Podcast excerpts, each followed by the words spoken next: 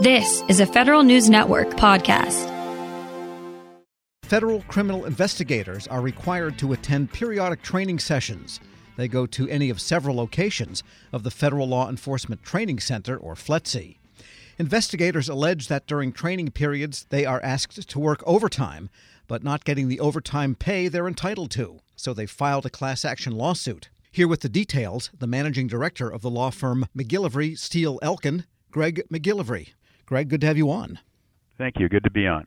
Tell us about this suit. This is a class action suit, but let me ask you about the federal criminal investigators. These are people in a variety of agencies, correct? That's correct. They're in, I think, 14 or 15 different agencies in the federal government. They're criminal investigators is an occupational code that OPM has, and their pay is specifically defined that they receive something called law enforcement availability pay for unscheduled overtime to 25% premium. But for scheduled overtime, like other federal employees, are supposed to receive time and a half overtime pay. And what the lawsuit's about is when they go to the federal law enforcement training centers and are training, they're told that they have to work on a sixth day of training, six days. And when they complained about that, they're told, oh, you're a criminal investigator, you don't receive overtime pay, which is, of course, wrong. And actually, one of the clients told me a story where he actually knew because we had represented him when he was a border patrol agent. He knew the pay laws well, and he said, "No, that's wrong," and he was told to shut up and that he gets leap pay, and that's all he's going to get. Well, is this the fault of the agencies that sent them to training, or is it the fault of the Federal Law Enforcement Training Center? It's the fault of the training center itself. I've received a number of emails from criminal investigators over the years who have gone to the training center since we filed the lawsuit and this has apparently been the practice for many years that they're just told, you know, you're in training, you be quiet, you're not getting any extra pay. So it's the training centers themselves. Yeah. Normally, people are paid by the agency that sent them to FLETC, and so wouldn't they report? Well, I mean, how does this work mechanically? They're told not to report. They're, I they're told not to report the scheduled overtime and not put in for the scheduled overtime. And the FLETC supervisory personnel are the ones who approve their pay while they're at FLETC. Has anyone tried to report it anyway? No, because they're in a very vulnerable spot when they're going through training. So, no, they have not. But we have, as we attach to the complaint, we have the schedules that show that they were scheduled to work overtime. And the fact that the employee didn't report it is not going to be any sort of a barrier to their recovery of damages. That's not a defense. I guess I'm wondering what is the Federal Law Enforcement Training Center's incentive, since, again, I'm presuming that the pay comes from the agencies that they are working for and not from FLETC. I'm sure it has to do with the interaction between the agency and FLETC and how much they think it'll cost to send their people to FLETC.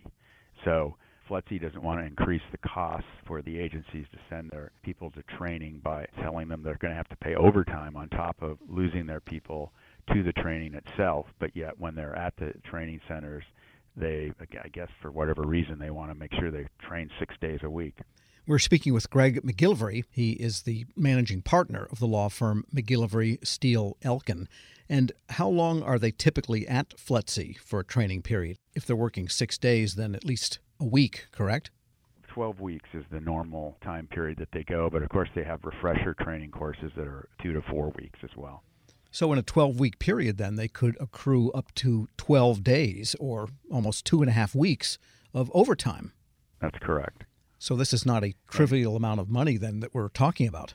No, I think we're looking at probably five to ten thousand dollars per plaintiff who's gone through the 12 week program. I do want to point out also that it's a class action, but the class actions that are filed against the federal government are opt-in class actions, which means you know most people are used to opt-out, where five or six people file for a group of employees. You can't do that against the federal government. Everybody will have to join the lawsuit to participate. But the process is is that the court, if they certify the class, they'll send out a notice to all of the criminal investigators to give them a chance to join. And how many people are potentially entitled to join this suit? Well, I'm not sure of the precise number. I know that there's over 40,000 criminal investigators, but there's a six year statute of limitations. So the 12 week training is the basic training, so that's when they first come on. And I'm guesstimating that there's probably 10 to 15,000 that are eligible. Wow. So what is the timeline here? Well, the timeline is we're hoping that uh, if the government cooperates in discovery, we're hoping that we can wrap up the suit in about a year and a half or so, which under the law is fairly quick. Because we've seen other class action lawsuits with respect to people that were not paid during layoffs because of the uh, government shutdowns. And in those sure. cases, it took the government about 10 years, I think, to figure out everyone's individual pay. Yeah, the one government shutdown case has really dragged out quite a while, and we wouldn't anticipate anything like that happening here. There's no reason that we would have to do that. We do a lot of pay cases in our law firm. We have an expert witness who can calculate the damages when we get the pay records, and um, that's why I think we can move it along pretty quickly. And just out of curiosity, in the practice that you have, what are the most common kinds of pay disputes that come up between federal employees and the government? It depends on the uh, type of job. For you know, like the border patrol, and uh, for we've represented a lot of prison guards, they have a lot of unpaid work time claims. Like uh, at prisons, they'll have a meal period that they're forced to stay on their post, and they won't want to pay them for that, or they'll have them come in 15, 20 minutes early each day, go through some security checks, and also go through debriefing and exchange of equipment, et cetera, and they don't want to pay them for that. So we've had a number of those cases with the Border Patrol that was coming into work, you know, 20 to 30 minutes early. It was engaging in all sorts of activities off the clock that they were required to do, like gun cleaning and firearms training, things like that. So, you know, it's a variety of different things. There's often agencies don't want to budget for um, all the work time that people perform, and other times they just miscalculate. We had a case for the air traffic controllers where they took credit hours instead of comp time, and they didn't pay them for the credit hours, and they just didn't pay them for their overtime and uh, you know we were able to cover about fifteen million dollars for the air traffic controllers on that. And I guess I'm surprised because you would think of all places the federal government would have pay as kind of a cut and dried affair, but I guess that's not the case. No, it's it's interesting that we also represent private employees, and the federal government is not that different in that they have budgets, and if they can save money off the backs of the employees, then they'll do it. And I think in this case, particularly when they're training the criminal investigators to follow the law, and then they're telling them, "Oh, but we're not going to follow the law on the overtime laws. We you keep your mouth shut. We're not we're not paying you, even though that's a law." That just seems a little ironic to me. I imagine some of the investigators could be those working for Labor Department investigating private employers. That's correct. Yeah, they have criminal investigators. There's criminal investigators in a lot of different agencies enforcing a lot of different laws for the federal government. Greg McGillivray is managing partner of the law firm McGillivray Steele Elkin. Thanks so much for joining me. Well, thank you. And by the way, if someone wants to sign up for the suit, do they go to your firm website and be able to do it there? They need to contact us, yeah, just shoot us an email, and we have a way to sign up and communicate with them to make sure they're eligible. All right. We'll post this interview along with that link at federalnewsnetwork.com slash Federal Drive. Hear the Federal Drive on demand. Subscribe at Podcast One or wherever you get your shows. Welcome to the Lessons in Leadership podcast. I'm your host, Shane Canfield, CEO of WEPA. I'm thrilled today to be joined by Rick Wade, Senior Vice President of Strategic Alliances and Outreach at the U.S. Chamber of Commerce. Previously, Rick was a senior advisor and deputy chief of staff to Secretary of Commerce Gary Locke. He worked closely with the Obama administration, and he also worked with Commerce's Economic Development Administration to foster regional economic development in distressed areas and with the Minority Business Development Agency to create jobs through the growth of minority owned businesses. He received a BS from the University of South Carolina and an MPA from Harvard University. Rick, welcome and thanks so much for joining me. And thank you so much for having me. Look forward to the conversation.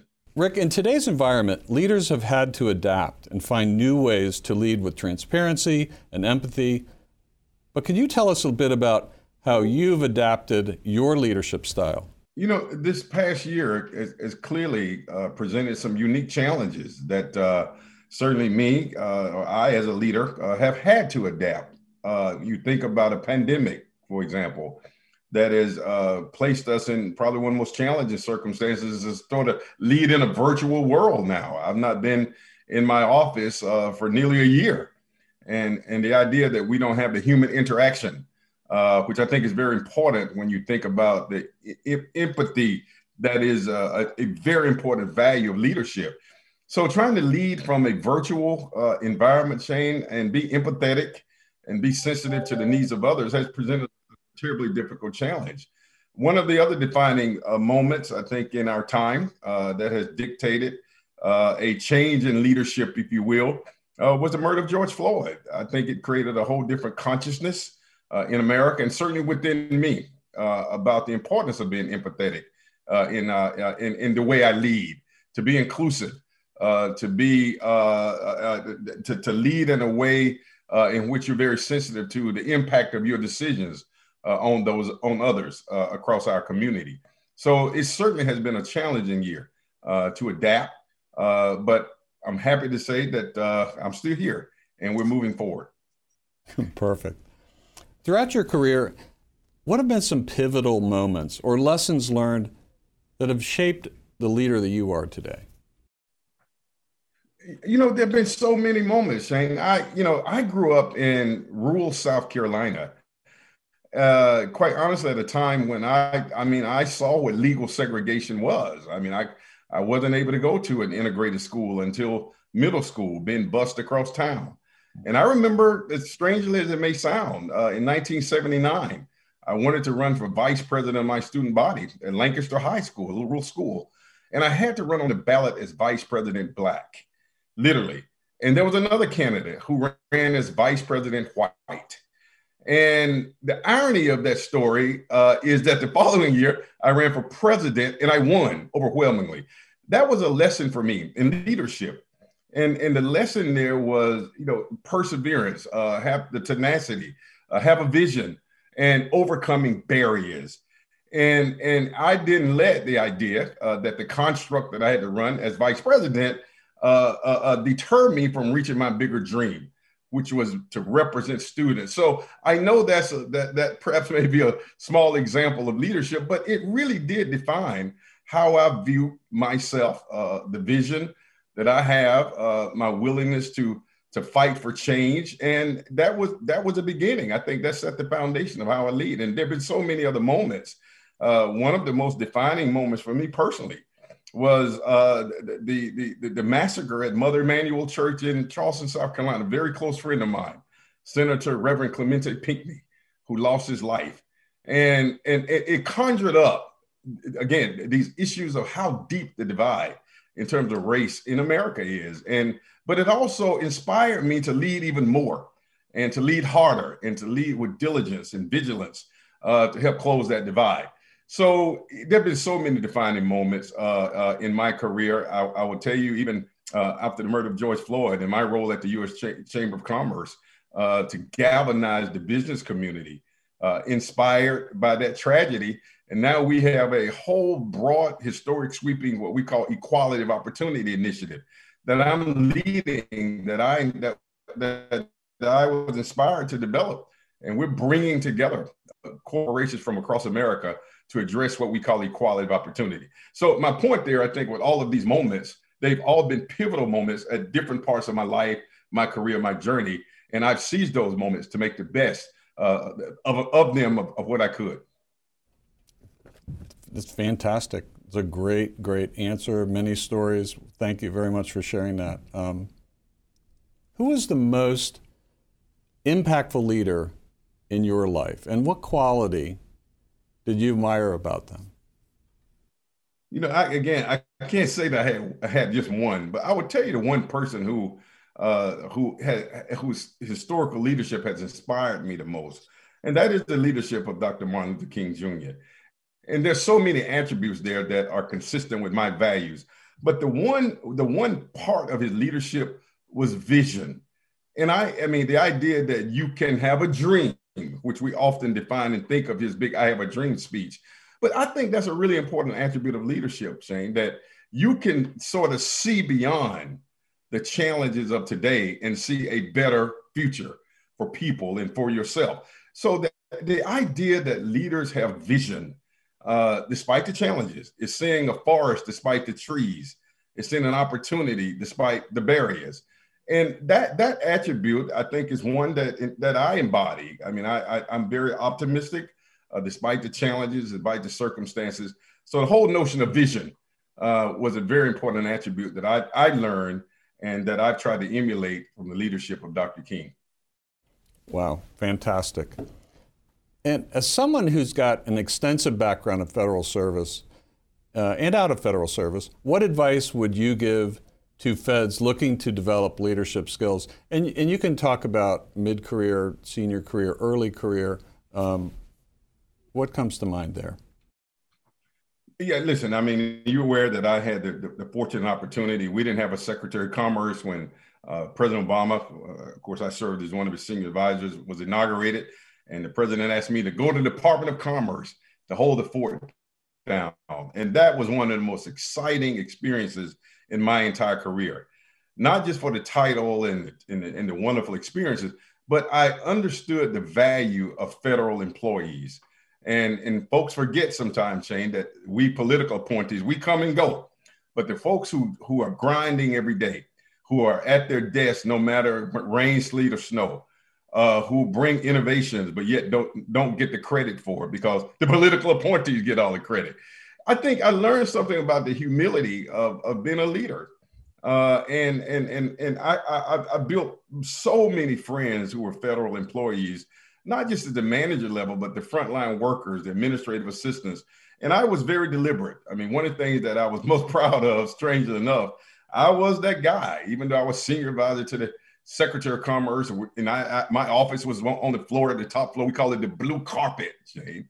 But I made a deliberate point to go eat in the cafeteria every day, as many days as I could, just to sit down and talk with employees. And I grew from that. And and and there were so many times where I took their ideas back to the blue carpet and said, and I told the Secretary Locke, you got to go down and sit down and talk with regular, common, everyday folks. They're in the cafeteria, not in the dining room on the blue carpet. And so he started doing that. So the, the point is, I think for me, the advice that I would give is to continue to do the hard work.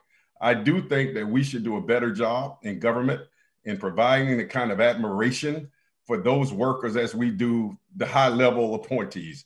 And, and that may be something that, uh, that I'm looking to work on myself uh, to help continue to advocate for our federal employees. Uh, they, they, those are the hard workers. That's where the work gets done.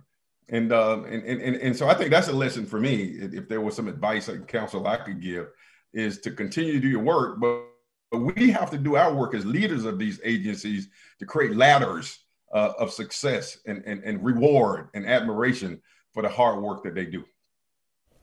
Rick, thank you very much. You've inspired me. These are tremendous insights and stories. Uh, I love every single one of them. You've got a fascinating journey in leadership yourself. And thank you very much for sharing that with us today. Well, thank you for the opportunity. Thank you.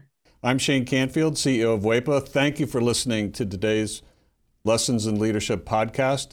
And until we see you next time, take good care. A financial plan isn't just about money, it's about what matters most to you, like protecting your family, supporting your community, and building a legacy for future generations. At Northwestern Mutual, we start with a conversation about the life you want to live now and years from now. Whether you're paying down debt, saving for college, or planning for retirement, we have an eye on your bigger picture. Get access to our financial expertise at harlem.nm.com. The Northwestern Mutual Life Insurance Company, headquartered in Milwaukee, Wisconsin. Grab a 30-day free trial of Live by Live Plus, and you'll get unlimited skips, commercial-free music, and all of the podcasts and live streaming events you can handle. Visit livexlive.com slash podcast one to learn more and start your free trial.